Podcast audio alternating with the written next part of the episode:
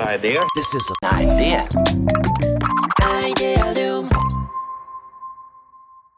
皆さん、こんにちは。皆さん、こんにちは。安西です。みなべです。はい、というわけで、アイデアリウムキャスト。はい、始まりましたね。はい、今日はどんなはい。楽しいお話をしましょうか。あのね、僕、特定のジャンルの漫画が大好きなんですよね。はい、はい、はい。漫画ですねあ、今日。そ今う日のテーマは。そうそうそう。あのね、僕、基本的には半眼びいきなんですよね。半眼びいきって要は、巨人と他のチームがあったら、なんか弱いチームが巨人に勝ったら喜ぶみたいな。あなんかあ、そう、そう、基本そういうタイプ。はい、はい、はい。弱者がなんか強者に挑むみたいな漫画が基本的にすごい好きなんですよね。はい、はい、はい。、で、僕が特にすごい好きなのが、なんか、バクマンとかね、うんうんうん、アイシールド21とかね、うんうんうん、グラゼニとかなんですよね。グラゼに知らない。知らない、うんあのグ、グラゼニそんな引っ張るつもりなかった けど、まあ要は、なんか、プロ野球選手の話なんですけど、結構リアリティがあるんですね。うんで中継ぎの投手のお話なんだけど、うん結構平凡な選手なんですよ。平凡なうん選手なんだけど、なんかスピードもそんなに出ないし、なんか結構小心者なんですよね。うんでした時にやっぱりなんかぐわーってストレート投げてど真ん中に投げてうんうんなんかこうバッターに打ち勝てるみたいな力がないからはい、はい。でした時になんかこうストライクゾーンギリギリのなんかボールかストライクか微妙なところに常にボールを出し入れしてほうほでうギリギリ空振りさせたりとかうんゴロを狙ったりっていううんなんか弱者ならではの投球方法で勝ち続く人の話なんですよね。めっちゃ地味な話に聞こえましたけど。そう。でも僕、こういうの大好きな んえですよ。ー、はい、はい。まあ、面白そうですね。ね。そう。でバクマンとかでもそうじゃないですか。うんなんか、ね、エイジっていう天才漫画家がいて、そこに天才の王道漫画やってる人に対して、王道でやろうとするとがっぷり4つになって戦っちゃ負けちゃうから、うん。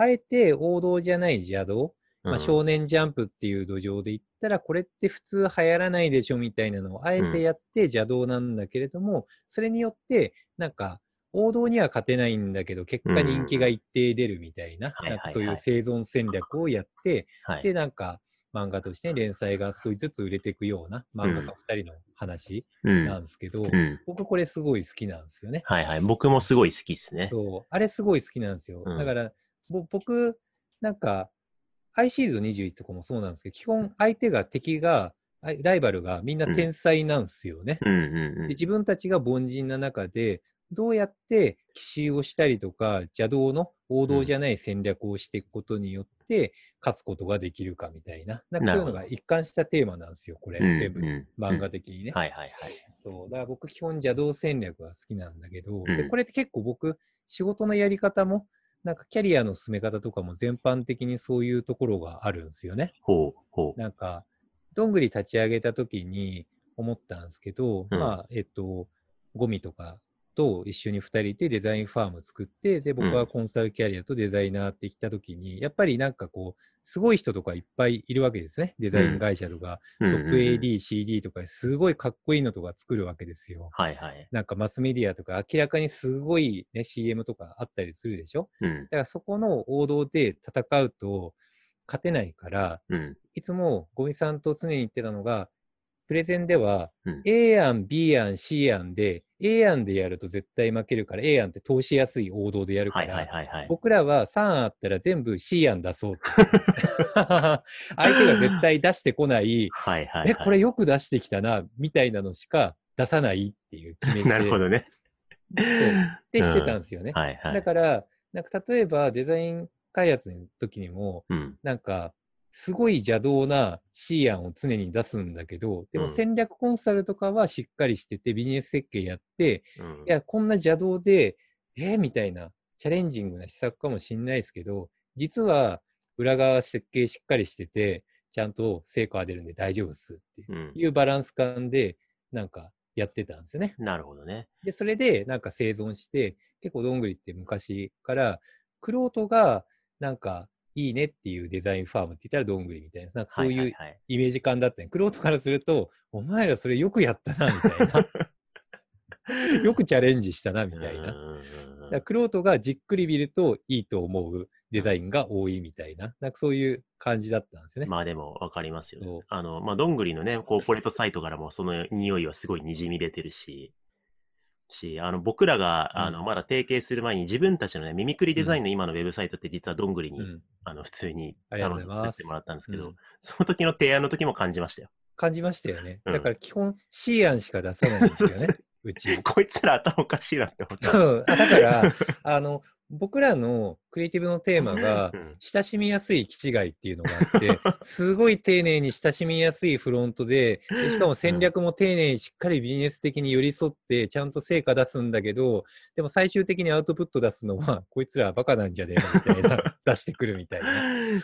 そうですね。そう。でもそれが邪道でいいんですよね。うん大体逆なんですよ。うんビジネスとかこういうのあるんだけど、ビジネスとかそういうのじゃなくって、なんかこうそういうデザインアウトプットとかに破壊力効かせたりとか、なんかレバレッジポイントが違ったりとかしたんですよね。うんなんで、なんか逆のところを行って、邪道でやって、勝ち進んできたデザインファームがどんぐりなんですよね。うんなるほどね。とか面、白いですね。僕のキャリアもそういうところあって、なんか、組織デザインとか、そういうのにレバレッジ僕キャリアで効かせてきたんですけど、うん。なんかこう、例えば、プロダクト開発にずーっと特化して、事業会社の CDO とかを狙うとか、そういう路線もあったと思うんですようんうね。んうんでも、やっぱり、なんか一緒に仕事してきた CDO とかもそうなんですけど、天才が多いんですよ。はいはいはい。天才が多いから、この人たちとがっぷり4つやったら俺、まあ、一定勝つかもしんないけど、普通に負ける可能性も高いんだよな、王道だし、って思はいっはいはて、やめたんですよね。なるほどね。そう。どっちかっていうとその人たちがやりたくない組織マネージメントとか人事設計とか制度設計なんて誰もやりたくないじゃないですか。うん。でも絶対必要なところだから、うんそこにキャリアをずらしてトレーニングしてできるようになった結果、邪道としてなんかちゃんとストロングポイントになってキャリア的に生き残ってるみたいな、なんかそういうのがあるんですよ。なるほど。だからみんなワークショップとかやりたいでしょうなんか、楽しそうじゃないですか。でうんも、評価度せ評価制度設計とかに僕は行ったわけですよ。 みんなワークショップやりたいな。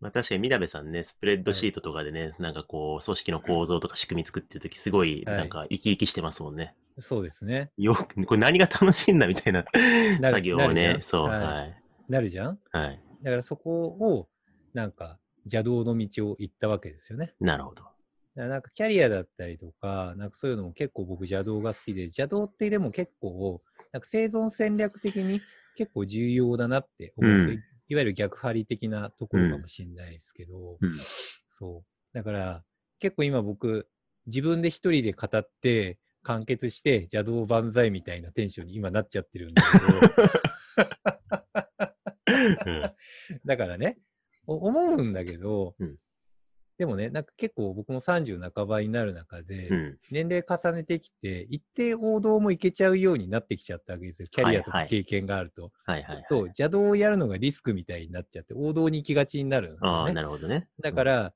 定期的に、いや、俺は生涯邪道で行くわっていうのをずっと思い続けてるんですうよん、うね。んうんうん。そまあ、インディーズの時はすごいこう邪道魂でやってたのに、それでう売れてメジャーにデビューしてしまうと、ちょっと売れ線の曲ばっか書いちゃうみたいな、なんあかるじゃそうないいですうか現象ありますよね。うんう。あるじゃないですか。うんなんかサブカルチャー寄りの人たちがサブカルのエリアに行った時にはすごいパンチの効いた発言とかイベントやってたのになんか朝ドラとかに出ちゃうと普通のタレントになるケースとかあるじゃないですか。 ありますね、ありますね。そうそういうのは嫌だなって。普な通るほどねのタレントになったら、いやふもっといいタレントたくさんいるから、うんなんかまあ普通本当になんかよくあるタレントの一人になっちゃうじゃん。だかうらん生涯邪道でいたいなってなるほど。思うんですよね。いい座右の銘ですね、それはでも。そう生涯邪道。いや、でもめっちゃ共感するし、僕もそれ、うんあの大事だなと思いましたけどね。え 王道のワークショップの、ワークショップデザインの第一人者なのにいやいや、まずそもそも、だってワークショップっていうものが、うんなんか邪道魂から生まれたようなもんですからね。まあそういうと怒られるかもなんだっしてれないけど、はい。だってもともとワークショップってなんかこう、うんカウンターカルチャーで生まれたものなんで、はいはいはい。そのメインストリームにある、えー教育とか、はい。えーなんだろうな、権威とか、はい。なんかそういうトップダウン的になんかこう生成されるメインストリームにた戦うために生まれたのが、まあ、ワークショップなんで、はいはいはい。だからもともとすごい、その、反骨心っていうか、うんなんかこう、そ、外側に出ていくみたいなのが、ねうんああるから、まあ、ワークショップ好きだったところもはいはいはあい。るんで、はい。僕もすごい、あの、実は邪道戦略ですよ、かなり。なるほど。うん。だって、あの、け研究者って言ったらもう僕、邪道オブ邪道ですからね。あの、邪道オブ邪道ってかっこいいっすね。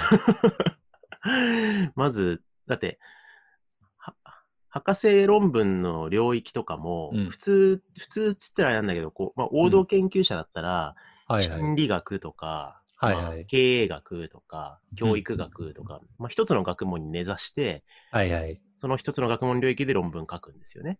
なるほど。で、その後、博士号を取ったら、まあ、心心理学で取ったら、心理学の、えっと、ポストを探して、うん就職して大学教員になって、うん。で、その領域の研究者にまあなっていくっていうはいのはいはいが王道キャリアなんですよね。はいはいはい。でも僕そもそもまあ白論の時点で、まあ、新認知科学みたいなのも参照するし、はい。えー、なんかこう学習も参照するしっていう、まあ、いわゆる学際的な研究をしていたんで、はいはい。なんかこう大学の、あの、就就職のキャリアの、なんつってんのかな、公募みたいなの探しても、自分がハマる学科ってないんですよ、あんまり。はいはいはいははいい。はい。だからもうなんか常になんかこう狭間で、いやもう研究メインストリームだけやってても、なんかよくわからん領域だから、うん。なんか実践もするし、なるほどね。えー企業とも組むし、みたいな感じで、なんかこう、うんある種、ね、根なし草的にはいはいはい。実践と研究を混ぜながらやってはい。いき、で、普通多分、白論書き終わったら大学教員として、えーまあ、准教授とか教授目指して、はいはいはあい。の、テテニュアって言うんですけど、ずっと、え、ええ、要は、え、こ永年雇用はいはいさはい。れるポストを探すところが次の課題になるんですよね。あ、なるほど。うん。だけど僕はその次のステップで会社作っちゃったんで、なるほどね。はい。だから、あいつ何やってんだって思われ、 思ってる人結構いると思いますよ、 なるほどね。 何がしたいんじゃ、みたいな。はいはいはい。そう。でもなんか経営に踏み込むのかなと思わせといて、うん会社作ってからなんか急にめっちゃ論文書き始めるみたいな。めっちゃ論文や本書いてますはい、もそんうですねよ。ね。だから、結構着々と研究してて、うん。だからこう、経営者のモードの中で論文書いたり、研究の中で実践したりみたいなことをなんかこう外に出てくのが僕もすごい好きなんで、まあ、その結果割とオリジナリティが生まれてるみたいなとこあるから、結なるほ構どね。共感しますけどね、その邪道戦略は。ああ、なるほどね。うんまあ、そ、それがあるから気が合うのもあるかもしれないね。邪そうっ道、すね。よし、邪道兄弟で行こう。そうっすね。いや、でもね、気をつけなきゃいけないなって思うのが、はいはいなんかね、こう、若い時とか20代の時とかって、自分が何者にならなければならぬみたいなのがあって、必死に生存戦略とか考えるじゃないですか。はいはいはい、はい。でした時に頑張って結構押し抜きで邪道で行ってたような気がするんですよね。はい。でしたらやっぱり30半ばくらいになったりすると一定ポジションができちゃって、うん。なんか生き残らなければならぬみたいな深層心理がなくなってくるんですよね。するそうとでいすつねの間にか王道を選びがちになるんですよね。はいはいはい。だから、なんか意図的にちゃんと邪道カルチャーであることを忘れないようにしながら、常に邪道邪道、常にシーアン、シーアン、シーアンでいくみたいな。 王道のメインストリームには乗っからないみたいな。はいはいはい。邪道で自分たちがカルチャーを作り出すんだ、メインストリームを作り出す。でもメインストリームにみんなが乗っかり始めたら、今度はそれの違うところの邪道を行くみたいな。うんうんなんか、なんか常に新しいストリームを作り続ける邪道カルチャーでありたいなとは、マジで思うんですよね。なるほど。そいや、でもそれはいいいいヒントになりました。なんかね、あこの本当にちょっと前に話した回の、う。なんか、本をたくさん売ろうとすると、うん。うん。ちょっと違う方向に行っちゃうんだよな、みたいなはい話、はいはい。通ずるから、はいはいはい。なんか、やっぱ問いのデザイン結構たくさん売れたうんおかげで、ちょっと次の本書くときに、ややプレッシャーを感じるんですよね。あ、なるほどね。だけど今割り切って、あの、問いのデザインも別に王道を攻めたつもりなかったから。はいはい。いや、でもね、やっぱり本当に思うんすよ。うんもう自信を持って僕らが邪道で行くべきだと思いますよ。うんだし、やっぱり行って、なんか組織とかも一定なんかレピュテーションとかが上がってくると、うんやっぱり王道に行きがちになるんですね、カルチャーとして。だし、やっぱりなんか王道に一定ストリームにいることの安心感みたいなのもあるから、うんなんかね、ミニクリアンドどんぐりのメンバーも、ぜひ邪道で、めっちゃシーアン出す人たちであってほしい。でも、うんでも、多分、自分たちの動機とか衝動に基づいて好き勝手やってたら、必然とシーアンになる気がするんまあですそようね。っすよね。ううんん。わかる。うん、だからシーアンで出し続けられるかどうかっていう、その状態であるのか、なんか衝動とか、うん組織がなんか遊び場である、いい状態であるかっていうのを、ある種のパロメーターな気はしている。うん。うん。うんいいっすね。これはちょっねと耳ぐりメンバーみんなに聞いてもらって、ちょっと A 案の提案書作りかけてたらちょっと作り直してもらって。 なんか思うでしょなんかこれ受注したいなとか思うで しょでも、ダメですうよ、ちっちゃくまとまっちゃ。みんなでもうホームラン狙いの邪道のシー アン出そう。えバカじゃないのみたいな、なんかお客さんを困らせるような提案してなんぼですよ。じゃないと、相手の衝動はね、内的動機はね、湧き上がらせられないから。そうっすね。ね。どうしよう、これで。失注したら、 売り上げ落ちたら笑うんだけ急 ど。に急激に傾いていったらどうしよう、会社が。大丈夫、大丈夫。は はいい。というわけで、邪道精神を忘れないようにということで、そうしよやっていきましょう。う。はい。はい。というわけで、今回はここまでにしたいと思います。ありがとうございました。はいありがとうございました。 idea. This is an idea. Idea.